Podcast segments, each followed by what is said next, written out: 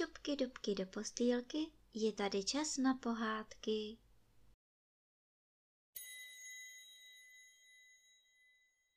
Dnes vám budu vyprávět pohádku z knížky Ferda Mravenec, kapitola 15. Jak to vlastně bylo.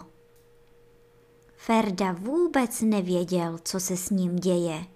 Cítil jen, že s ním lavice vyskočila do výšky.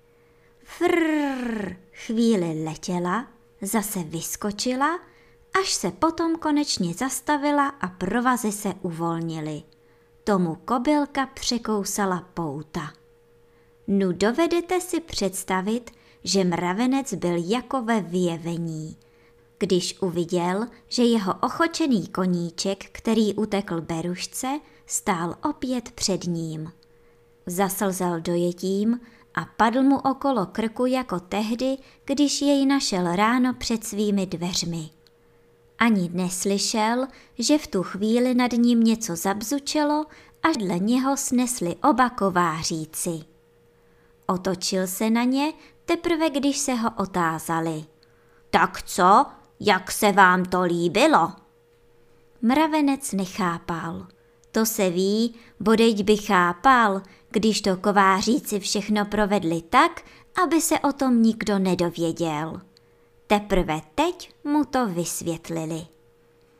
Kováříci se totiž sami nabídli, že lavici k vypráskání Ferdy jako zruční řemeslníci připraví.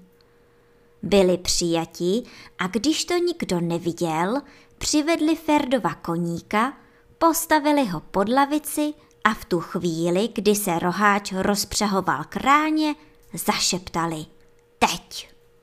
A kobylka i s Ferdou vyskočila a utekla. A to je vše. Ale pro Ferdu radili nyní, by bylo nejlepší, kdyby hned z této krajiny utekl. Roháč utržil velikou ostudu a jistě se bude chtít pomstít. A hlemíšť také soptí hněvem. Nabral prý do svého domku zástup ozbrojených pobudů a nikdo neví, jací jsou to brouci. A dal se do pronásledování Ferdy. Konečně nosatí brouci už také na něj vydali zatykač. Bude se prý oznamovat v rozhlase a proto bude nejlíp se ztratit.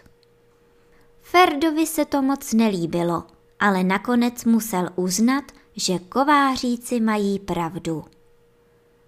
Tedy dobře, uděláme si aspoň slavný odchod. Uděláme si velikou noční slavnost. Rozhodl se Ferda nakonec.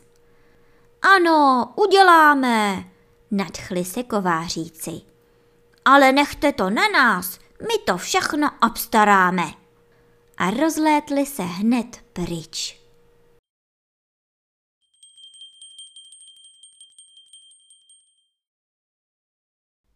A teď už zavřete očička a krásně se vyspinkejte.